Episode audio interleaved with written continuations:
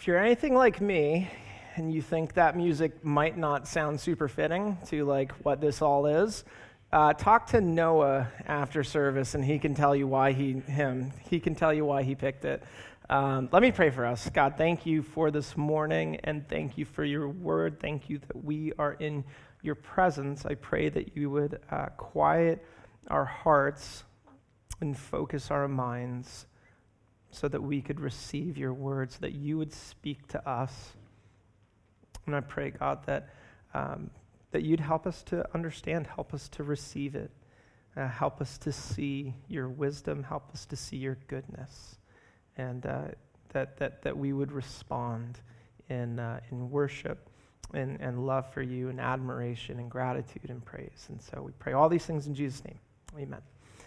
All right. Good morning once again. If uh, and, and, again, if you're visiting, really glad to have you here with us. If you have your Bible, Song of Songs or Song of Solomon, chapter one. That's where we are. It's in the Old Testament. It's classified as wisdom literature. So Job, Psalms, Proverbs, Song of Songs, like those are all in the uh, the, the wisdom genre. And in this book, we find God's wisdom concerning marriage. Uh, what to look for in uh, choosing a spouse and how you prepare for marriage and um, what vulnerability and trust and respect and forgiveness, what those things look like in marriage, and, and even has wisdom about um, physical and, and, sexual intimacy. Uh, we also find in this book an amazing, poetic, beautiful expression of the love that Jesus has for us in the gospel uh, that, that we are the church. We, the church is the bride of Jesus. And so there's, it's very revealing for the love of God that we have in Jesus. And so uh, we're, we're not going to get very uh, into the weeds with uh, here's like the specific interpretation or the way that the Song of Songs should be read. We'll, we'll touch on various perspectives as, as I talked about last week, but if you're, you're here for the first time, um, because like there's, there's different options. This could be uh, Solomon and, and his wife and you know their relationship. It could be um, a shepherd boy and like a peasant girl and like this is their love story. Uh, it could be that this is just representative in, in general for like all marriage. Um, some people read it, I talked about this last week, in chronological, like it goes from when they meet to when they get married and then further into their marriage. Um, I don't really, I'm not convinced by that. I think it's more like a, a reflection on marriage, so you see different parts of it at different points. Um, and I mean, just because I'm standing up here and you have to listen to me anyways. My view, and, and the way that I kind of understand it, and even though you know I, I, I could be wrong about this, I do believe that Solomon wrote it. I believe that he wrote it as an example of the ideal marriage. Um, this is what the ideal marriage would, would look like, and this is what you'd find in it. Um, he's, he's got the, the wisest human mind there ever was, apart from Jesus. And I think he wrote it as an act of repentance for his own uh, issues. Those issues being he had 300 wives and 700 concubines, like kind of big issues. Um, in any case, last week we started reading, we're still in chapter one. We saw uh, the woman taking initiative in their relationship. We saw them express mutual desire for one another. Uh, we saw how she admired his character and his reputation.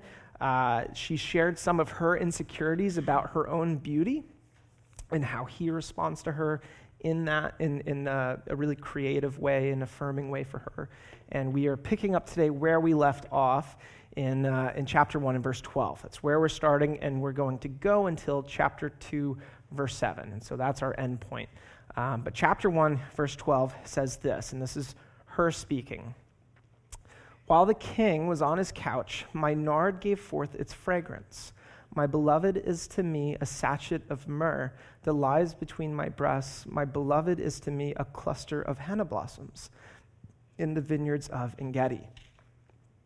Again, uh, we see them in sort of this uh, private setting and, and kind of intimate. He's reclining on a couch. Looks like they're reclining together. And, uh, and as I said last week, like whether this is actually the king, like the king was on his couch, if that's Solomon, or she's just speaking uh, using that term as like, this is how much I respect him. He is like a king to me. Who knows? I don't think it really changes the, the substance of what God is speaking to us. It is funny, though. Um, this seems to be an increasingly common uh, compliment for men to call them kings. I don't know if you guys are on the internet or not, but if you are, you see it. Uh, like someone, like a guy does something good, and everyone's like, "You go, king," you know, and like we love a king who does whatever, um, which is fun. You know, the girls have been called queens for a real long time, and it's it's it's about time the men uh, got some special treatment. Uh, we never get that, right? Uh, while the king is on his couch, he says, My nard gave forth its fragrance. Nard is a, an expensive perfume. And we actually see it mentioned elsewhere in the Bible. And the best known place is when Mary, uh, Mary of Bethany, assault, uh, assaults, anoints. she doesn't assault anyone. I don't know where that word came from. I didn't write it down. Uh, when she anoints the feet of Jesus. And so, John chapter 12, uh, Mary therefore took a pound of expensive ointment made from pure nard and anointed the feet of Jesus and wiped his feet with her hair. The house was filled with the fragrance of the perfume. So, nard, uh, sometimes called spikenard, it's, um, it's uh, the same thing. It's made from a flower, and, uh, and, and it is, I guess, because it, it's so hard to kind of extract a lot of it, it is very expensive. And so Mary has a pound of it that's probably representing a good portion of her personal wealth. Uh, and, you know, if you keep reading from this, like Judas gets all mad because he's like, well, we could have sold that and uh, given it to the poor, and he just wanted to steal all the money. So, uh, you know, Jesus is like, leave her alone. She's done something beautiful for me. That's what he says. Um, and I don't mean to draw a connection from the Song of Songs to this moment as like, you know, this part of the song is predicting that. Like, I don't think that's right. I think that all it does is it helps us to understand how precious this stuff is. Um, and, you know, God created us with a sense of smell. You ever wonder why He did that? It's because He loves us. He wants us to be able to enjoy good things and enjoy good, good smells. And um, this stuff is highly valued because of the, you know, the, the pleasant aroma that it creates. And I guess at this time it was, it was hard to find things that smell that good. We live in a different time. It's not so hard for us. And so I just want you to know that it's okay to wear deodorant. Um, I think everyone should do it. You know, I think that God approves of it. And I don't care if it's like Old Spice or Degree or like whatever it is. This is not about anyone in particular. You got all quiet. I'm not calling anyone out. I just think everyone should be encouraged. It's good to smell nice. Um, back to the song. Uh, the, these two are alone. She's wearing this precious perfume.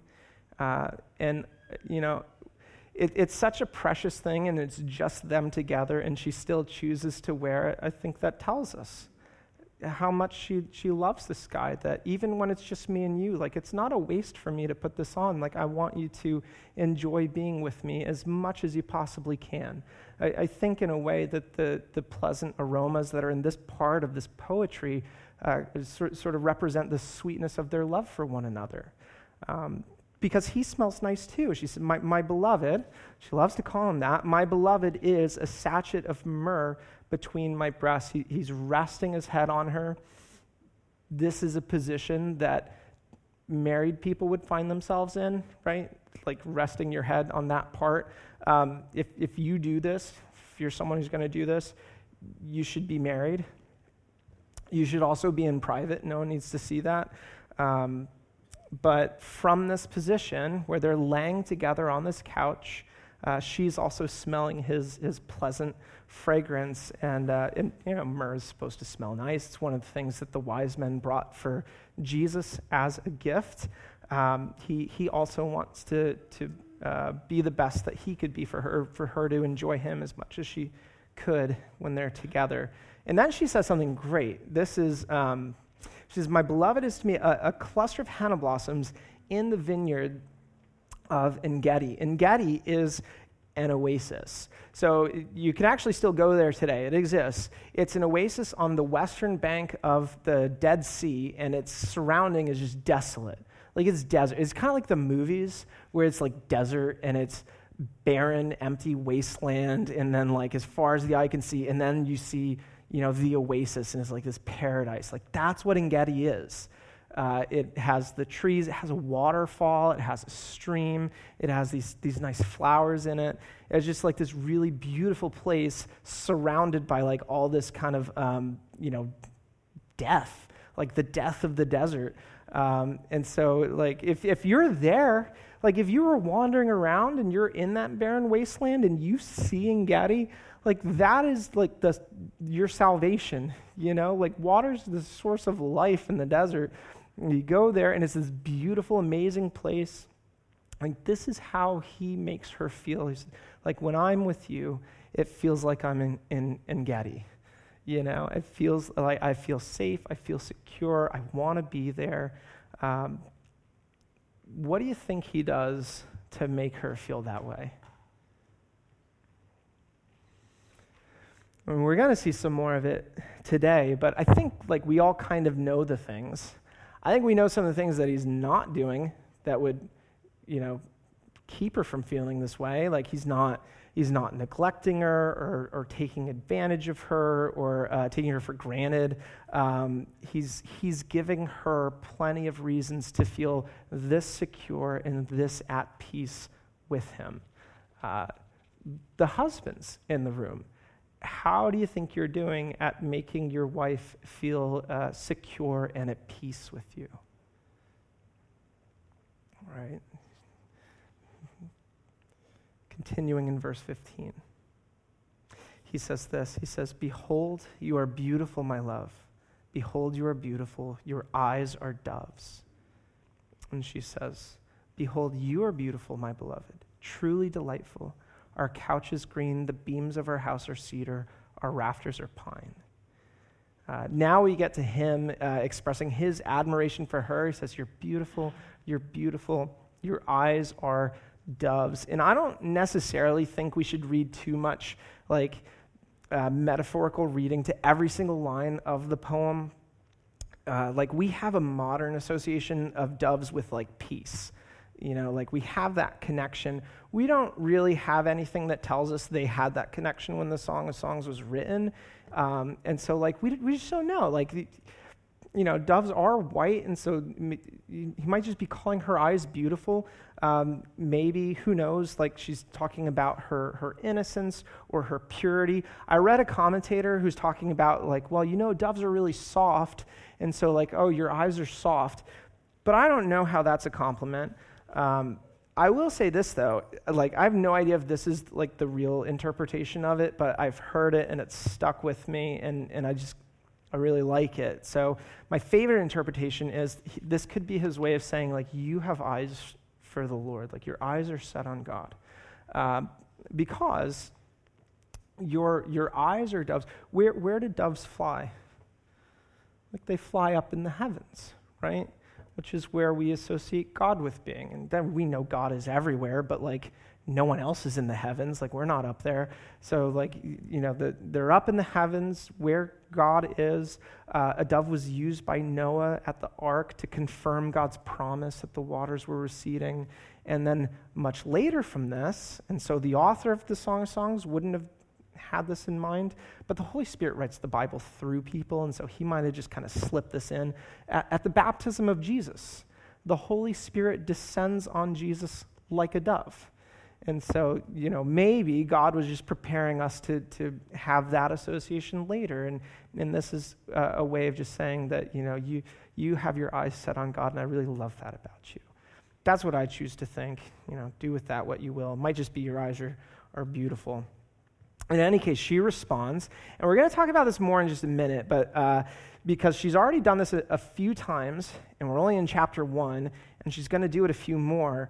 Um, but when he says something, she will say something very similar right back to him. And so he says, You're beautiful, and she goes, You're beautiful.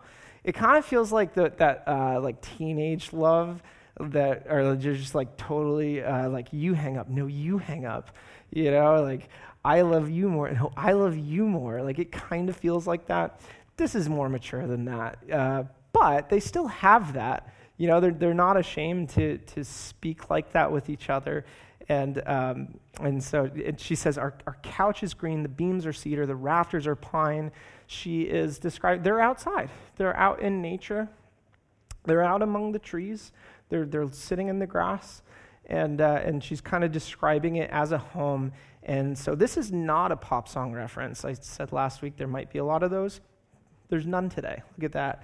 Uh, but this is a different song. It's kind of a folksy one from 2009. The song is called Home. It has the line that says, uh, Home is wherever I'm with you. And, and I think that that is a bit of what she's expressing here. Like, we're out in nature, we're like gone. It's, it feels like home to me because I'm with you, because we're together. This is our home. Uh, just, just the level of comfort that they have with one another is a, is a really beautiful thing. Uh, moving into chapter 2, uh, verse 1 says this Still her speaking. I am a rose of Sharon, a lily of the valleys. He says, As a lily among brambles, so is my love among the young women. She says, As an apple tree among the trees of the forest, so is my beloved among the young men.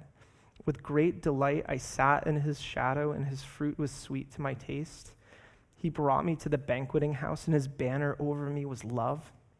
Sustain me with raisins, refresh me with apples, for I am sick with love. His left hand is under my head, and his right hand embraces me. This is similar to chapter one, where we read her saying, I am dark but lovely. Don't look on me because of my darkness. She's got insecurity about not matching up to a common beauty standard in their culture at that time. Um, and now she's sharing a bit of her insecurity about her value. Uh, and like her self esteem is not in the dirt. She's not like, I'm a piece of garbage, like no one likes. She's not that. Um, she does call herself a, a, rose and a lily, but, but a rose of Sharon, a lily of the valleys, um, these are common flowers. Uh, they're, they're beautiful, but you pick one and there's thousands others just like it all around you. And that's how she's seeing herself. Now, listen to how he responds. He says, As a lily among brambles, so is my love among the young women. He's so good at this. Uh, just like how he responded the first time, she said she's, uh, she's dark. I love that he doesn't say that you're wrong. You know, you're not dark. Like, there's people way darker out there than you. Like, he doesn't start talking about that. It, he doesn't tell her she's wrong. He doesn't say her feelings are wrong. That's how she feels. He says, Well, I'm going to tell you how I feel. Uh, I compare you to a mare among Pharaoh's chariots. You are someone who can catch anyone's attention. That's how beautiful you are. Um, here, it's kind of the same thing. He doesn't address her like she feels so so common. He doesn't say, "Well, you shouldn't feel like that. You're not a lily. You're an orchid or like some other rare flower." I don't know what rare flowers are, but uh, I googled it and orchid came up. He uh, he says, "Okay, you're a lily, but you're a lily among brambles." Uh, that's what all the other women are compared to you. That's how I see you. That's how I feel about you. I don't have eyes for anyone else. It's like that's how rare you are. In a field of brambles, you're the lily. And, and that, that's my feelings. Guys, take notes, all right? Like, that's pretty good, you know? Uh, th- this is the kind of stuff that makes her feel so secure with him. Because again, she, she responds to this and she gives a very similar compliment right back at him. He goes, she goes, You're an apple tree among all these other just kind of normal trees out there that aren't growing really delicious fruit. Like, you're the best tree that there is. You know, she, she kind of takes the way that he's communicating to her and she, she turns it back to him. And, uh, it, it's not just the words, the, what he says, it's also what he does. So, verse 4, uh, he brought me to a banqueting house, and his banner over me was love. This is one of my favorite verses in Song of Songs. Uh, it's, it's not my favorite, but this is like really high up there because um, this is, you know, she's describing they're going out somewhere in public together. And really, until now, we've just kind of seen them private together. Um, so they're in some public setting together, and they're, he, he brings her with her, uh, brings her with him, and she uses this military imagery here of this banner. And in ancient warfare, uh, you know, a little bit more so than now. It was very up close and personal. And so, like, when the armies met, when they mingled, it very quickly devolved into like chaos and confusion, and you can't really tell who is where, and you get turned around. And so, what they did is they had banners. They had the flag on a tall pole so that from you know wherever you are, you can see it. And, and when you get confused and turned around and it's chaotic and you're not sure you know what place is safe for you to go, you see that and you go, "That's where I belong." That's where my people are. That's where I can find safety. That's where I should go. And that's where you go and you, you kind of regroup yourself. Uh, when, when she goes out with him, he's raising this banner over her to give her the sense of belonging. You're with me. He's attentive to her. Like, he's not going and, like, kind of leaving her on her own to go talk with his buddies. He's not, like, going to meet new people. He's not kind of forgetting that she's there and he'll find her later. Like, he doesn't do any of that. Um, even in this public place, his, his focus is on her. He's attentive to her.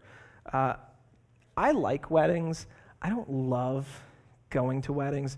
And it has nothing to do with like the people who are in it for like if I've been to your wedding. I, I'm sure it was like the best wedding I've ever been to. But I, in like certain settings, I can be a little socially awkward. And maybe I lack awareness, and I'm always that way. You can tell me later. Um, but when, when I'm here, like I'm not that shy. Like this is a setting where I, I feel comfortable in, and I know I'm supposed to meet people, and like I have no problem like talking with new people uh, on Sundays. I love it.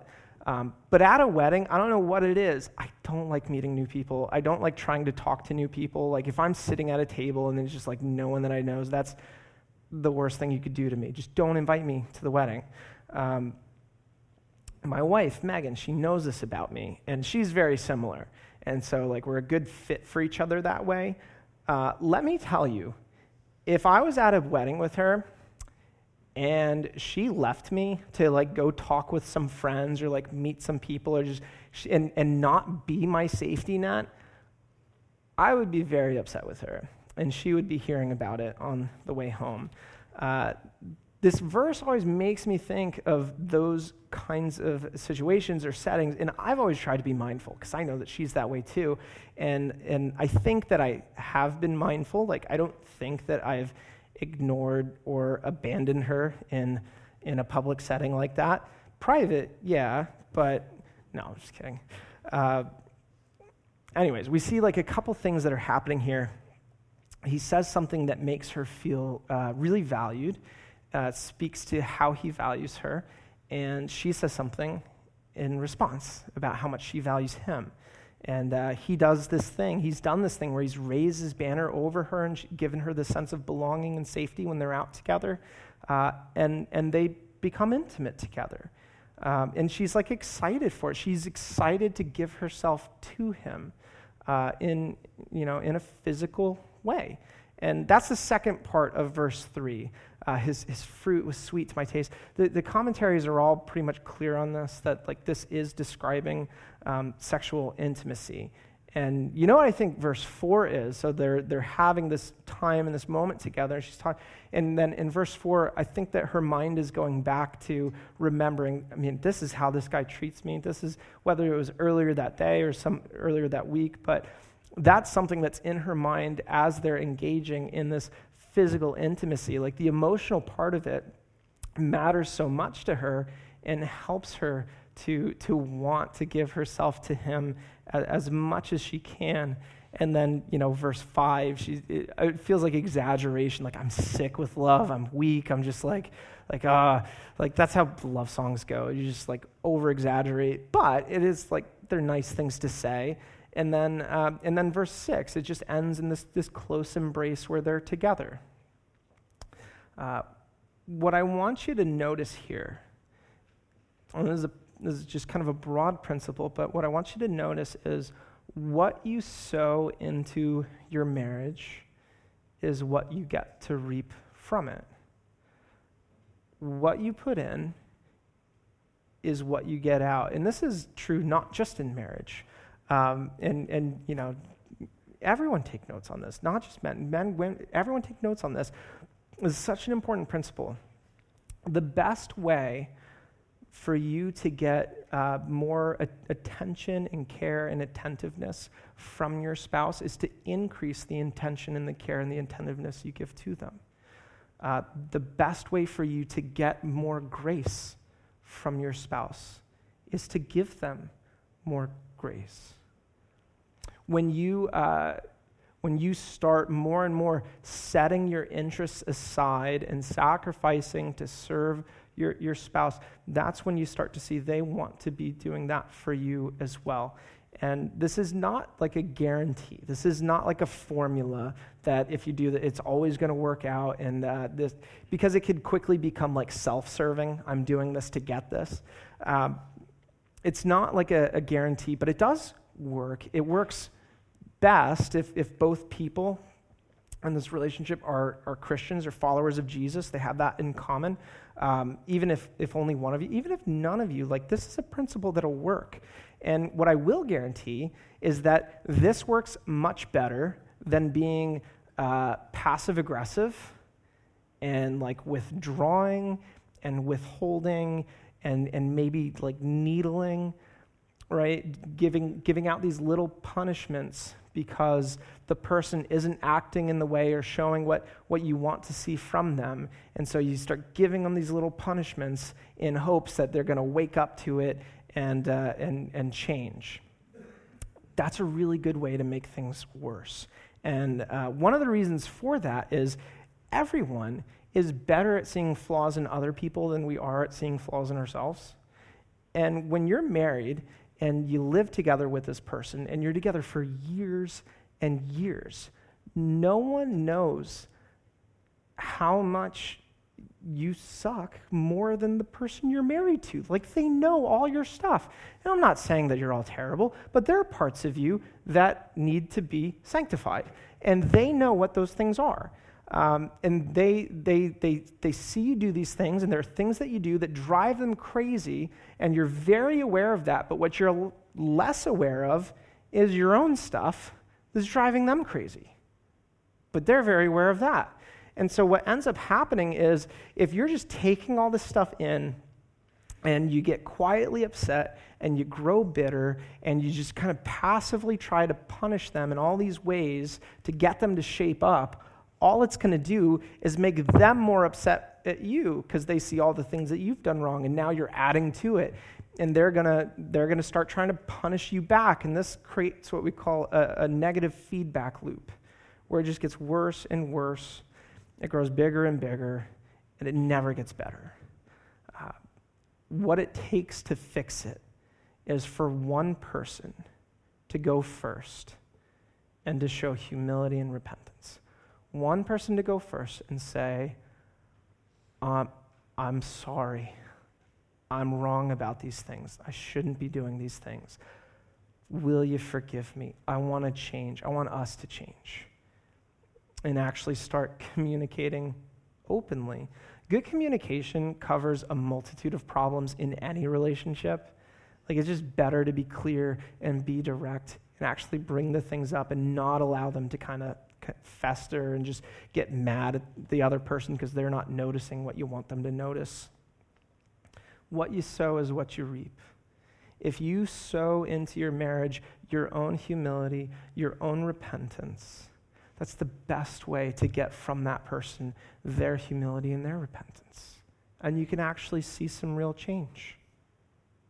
As much as you're able, it is always, always, always best to lead in marriage, in your relationship with your kids, your, your parents, your family, brothers, sisters, friends, coworkers.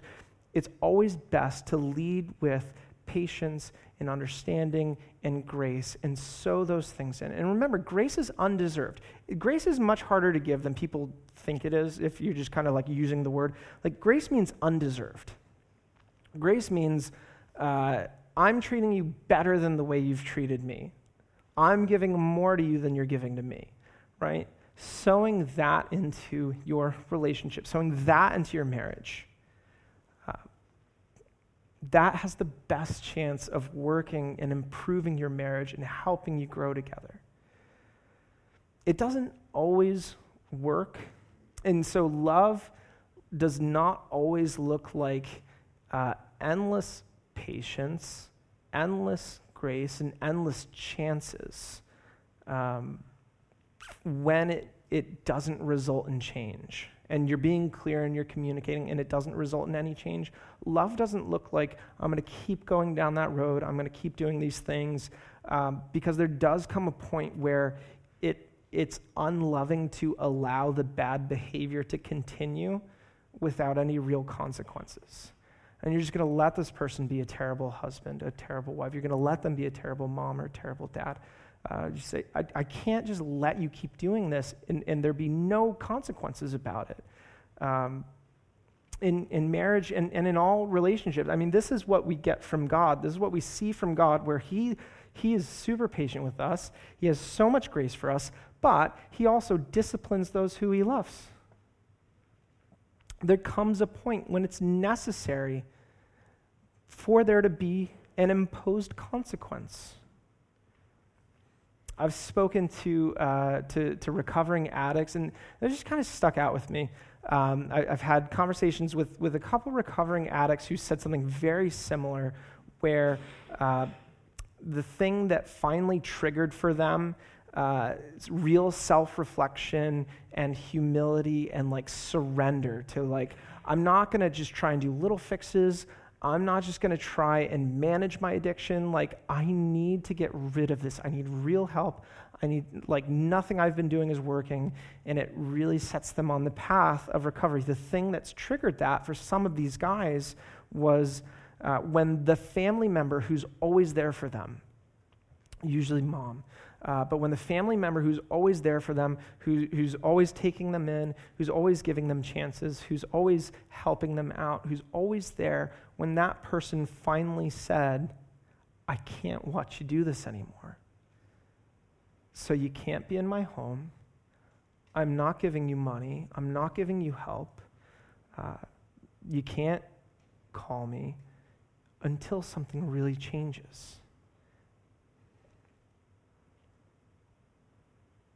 And this comes after, for these people, this, this came after years of grace, years of patience, years of forgiveness and prayer and grief and broken promises and getting lied to and being used. And the person loved them through all that and loves them still. But they now have to make them know just how serious this is.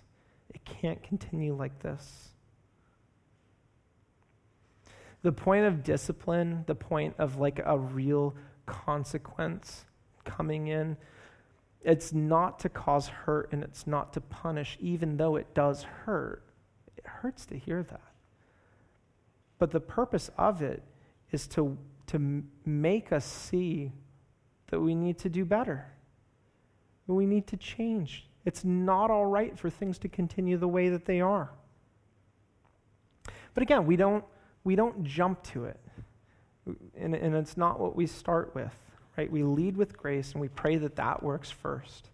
Uh, in, in marriage, you don't jump to like an ultimatum about some like really big thing uh, if, if it's like a, a, like a new problem or kind of a relatively small problem. Like, it needs to grow and get to a point where like you, have tried it. You've tried patience and grace and forgiveness and, and all those things and it's not like if there's physical abuse then yes you jump to separation because you need to be safe. Um, but like short of something sort of extreme like that uh, we, we don't jump to that. And, and you see i'm going to sow into my marriage as best i can all the grace that i can and i want to see what comes from that and after some time, if there's no change, that's where you see consequence. Maybe it's separation.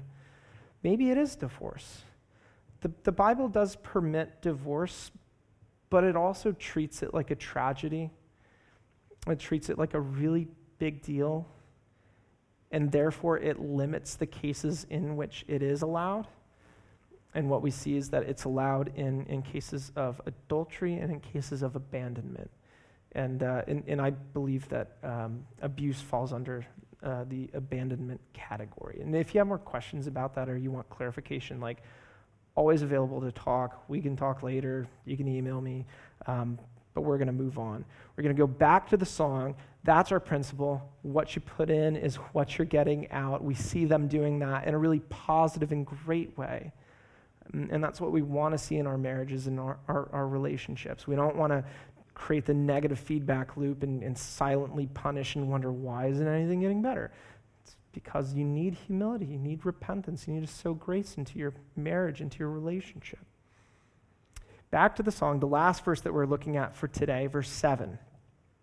After this great sort of uh, description of their, their love together, including that physical love, she says this I adjure you, O daughters of Jerusalem, by the gazelles or the does of the field, that you not stir up or awaken love until it pleases. This is where, and she does this a few times throughout the song, but she gives a strong caution to the young women who are not married yet not to rush into it. Uh, but to take their time and wait until it's right. And that expression, by the gazelles or the does of the field, um, it seems to be like a poetic way to reference the name of God in like the Hebrew. And like, probably none of us know Hebrew. I know I don't. I have to read commentaries. There are smart people who know it, and that's what they say. It's like a poetic way to uh, point. So she's adjuring them in the name of the Lord, in like this kind of poetic way. Don't rush into this. Um, and the warning comes in like a really timely place because she just described how much she enjoys and how beautiful thing and how great is this physical love that they share together. And so the young women who are hearing her speak, who are reading the song, they might look at that and go, Well, I want that. That sounds great. This, this is like, you know, girls dream about their wedding. Like, she's fa- like about the, the romance and the, the connection. Like, I want that. That sounds so great. And they might be so focused on the outcome that they want, that is this really good thing, that they haven't paid close enough attention to some of the other things that she's mentioned about what contributes to this being such a good thing. Things like, you know, he has a great reputation uh, around his character, and, and other people approve of this relationship. They've given their blessing. They say, this is, this is great that you guys are together. You found each other. Right? That outside perspective is helping them. Uh, he's, he's earned her trust. You see the way that they are together and how he makes her feel secure. And one of the best and most important steps you take in making each other feel secure in your relationship is getting married. Because what you're doing when you get married is you're making a vow that says, no matter how bad things get, I'm not going to leave you. I will be with you and I will be for you through it all, no matter what. And it's not like a promise that you made in a back room that if you break it, like no one really knows about it you're making the promise in front of your, your family and your closest friends and, and in front of God. So, like, you're kind of putting your name on the line. You're putting a lot into this to say, like, this is the commitment that I'm making. That's a great reassurance. There's like people who say, like, why do we need to get a piece of paper to know we love each other? Because if you're not willing to take that step, you're just making it super easy for yourself to leave any time with like no trouble at all. You can just disappear. You can't just disappear from a marriage. Like there are consequences and people are going to know about it and, and all these things. Um, this, this promise gives that security within this commitment. And that's what makes it safe to be, to be vulnerable, to let yourself be fully known by this person and know they're, they're not going to leave. It's within the context of all that, of their, their preparation uh, before they got married and how they are in this relationship and the commitment they've made. It's within all that context that the love that she describes is such a beautiful thing, such an enjoyable thing. The, the physical love that they share with one another is such a good thing. Outside of that context, doing this would have the potential to be incredibly destructive. Uh, there, there, are physical consequences we know about sex, that, like diseases and, and pregnancies that you don't plan for or prepare for. Uh, but sex is not just a physical thing, it's not just about the physical consequences. Uh, the Bible uses the language in talking about sex that, that your souls are, are being mingled together and becoming one. Like God created it for marriage, and He says the two shall become one flesh. That's one in body, one in mind, one in spirit, being knit together with this person, being bonded together with this person. And if you're bonding yourself to someone in a relationship that's not permanent, and it's not with one person, but it's with many, that does create waves of emotional damage and spiritual damage that some of it you're not even going to see until much later. Like the, the way that our world thinks about sex, that it's like this inalienable right for anyone to have, as long as there's consent, like that's the only qualifier. As long as there's consent, it's fine no matter what, and it could be as casual as you want, and um, there should be no such thing as consequences. Like, that's just a childish way to think about anything. Like, I should be able to do what I want without any consequence. Like, you're never free from the consequences of your actions. And there are consequences to this. Um, it's it's kind of like fire, where fire is this amazing gift and super useful when it's in the right context, right? When it's in the fireplace, it's on the burner on your stove, it's in your furnace, it's in your car engine. Like, it makes our lives great.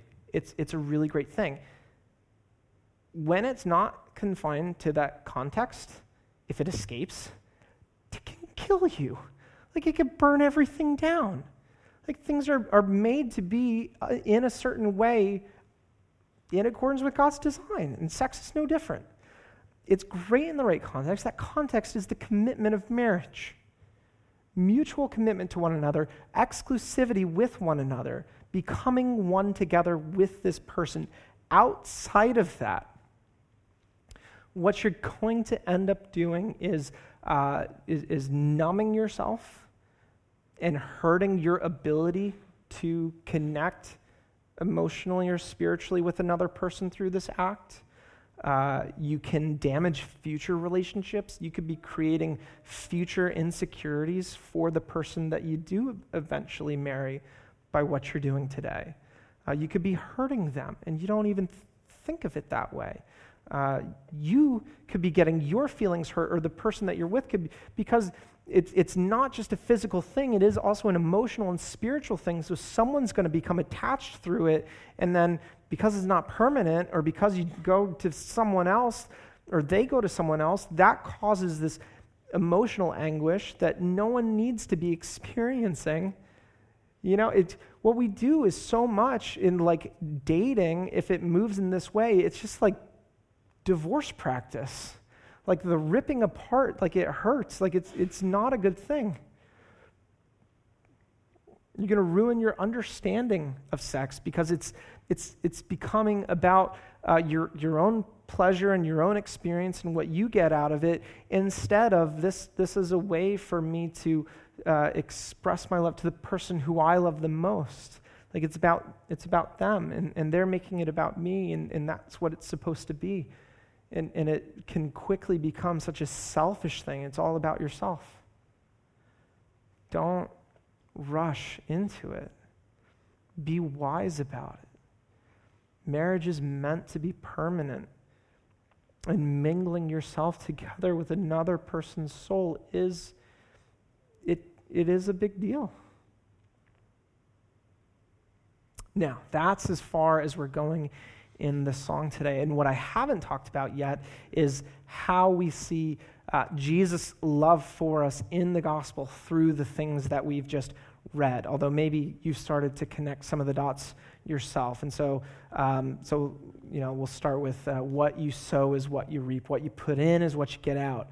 I said the, the only way to break the negative feedback loop is for, for one of the people who are in this situation to go first and to humble themselves and to repent. And that is true in a sense, but if you're a follower of Jesus, if your faith is in Him and you've, you've given your life to Him, all your hope is in Him, you're a follower of Jesus, you don't even have the option of going first because Jesus is the one who goes first. If you know Jesus, if you're His, you know and you've experienced Jesus leading with grace in your life. That's how you become a Christian by His grace, by the gift of His love for you when you're uh, undeserving, when you're a sinner, when you're selfish and, and you don't care about God, you don't care about listening to God, you don't care about showing gratitude to God for any of the things that He's given you or done in your life. Um, you, when, you were, when you were guilty and carrying the burden of your guilt, that is when Jesus loved you. That's when he went to the cross for you to stand in your place. It's when Jesus shed his blood for the forgiveness of your sins. The wages of sin is death. Jesus died on the cross in your place. He died the death that you and I deserve so that he could give us the life that we don't.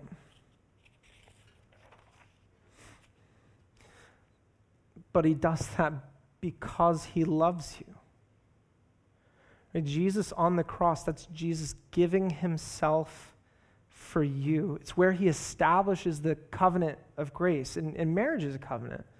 And a covenant is a, is a commitment, uh, mutually agree. It's a little bit like a contract, but it has much um, uh, deeper and, and heavier connotation. Like the, the consequences of breaking covenant are much more severe.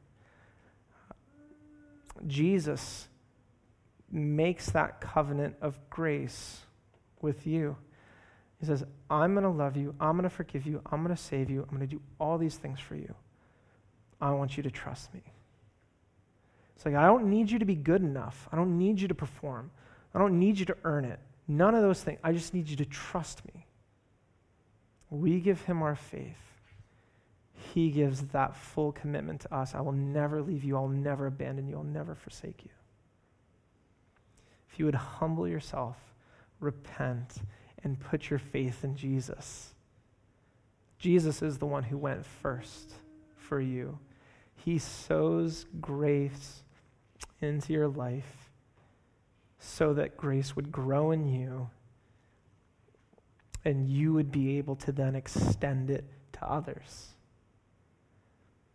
This is why marriages need Jesus it's like such an unfair and ineffective expectation for your spouse to be the one who keeps your like tank of grace filled up that you need them because they're pouring so much into me i have enough to give to them i have enough to give to other people um, like people god didn't make people to fulfill that for you um, at least not all the time. Like we can pour into each other, but we can't do it the way that Jesus does it. We can't do it the way that we really need it to be done. And if that's your only source, the tank over time is just going to get lower and lower and lower, and you're going to have less patience, less forgiveness, less gentleness. Jesus keeps the tank filled up. Every time you go to you go to spend time with Jesus, you hear his word, you see what he's done for you, you, you pray, you speak with him, you're reminded of his grace.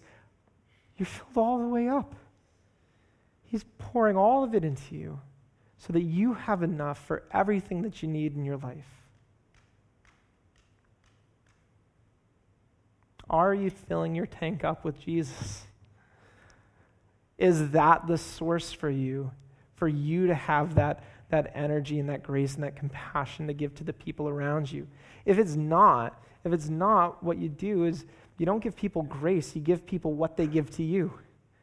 If you're being nice to me, I'll be nice to you, but if you snap at me, I'm going to snap at you. And I'm not going to feel bad about it because you deserve it. But that all, it's only going to make things worse.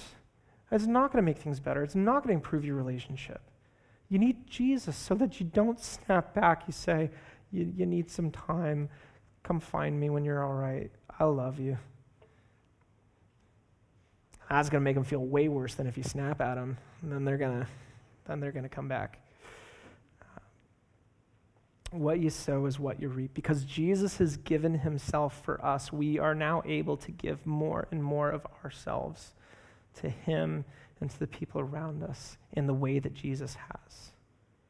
He's done everything to help us want to do that. Just like the, the woman in the song compares her beloved to the cluster of henna blossoms in the vineyards of Engedi, this beautiful oasis, this source of life. Jesus. Jesus is your oasis. And like the barren desolation of the world around you and your life that's giving you nothing, like the beauty of His grace, the beauty of His love that He gives you is so sustaining. It's so in, in, invigorating. His banner over her was love. Jesus raises his banner over us. It's the banner of the cross. He says, I want you to be with me. You have a place of belonging with me. I'm never going to leave your side. And he's with us. Jesus is worthy of giving ourselves to. And what that means is I'm letting go of my own personal will and what I want to do and how I want to live, and I'm going to embrace His will. I'm going to listen to what He says. This is how you should live. This is what your purpose is. This is what you give yourself to. And it means letting go of my efforts to be good enough. I, I can't be good enough. I can't save myself. I need Jesus. I need His grace. So I'm going to put all my confidence in Him for that. This is how Jesus works in your marriage, in all your relationships. Like faith is practical, but it all comes from the gospel. It all comes from your faith in Jesus, your connection to Him, your, your relationship with Him. That's where it starts, and that's what's most important. And so if you have that connection, make sure that you're going there often. Right? you have this amazing thing. Make sure you're going to Him often. And if you don't, I mean, Jesus' arms are open for you. Jesus invites you, He wants you to, to make the decision and say, you know what? I can't do this myself. I can't be good enough. I see everything that Jesus is and does and offers, and, and I, I want that. Jesus, would you forgive me? And put your faith in Him. You could do that. You could do that today. You could do that tonight. You could do that this week. If you are struggling with taking that step, I hope that you would find someone to talk through about that with. You could talk with us, and then you'll see, and you'll experience just how good Jesus is, how good it is to be loved and forgiven by Him. Let me pray for us.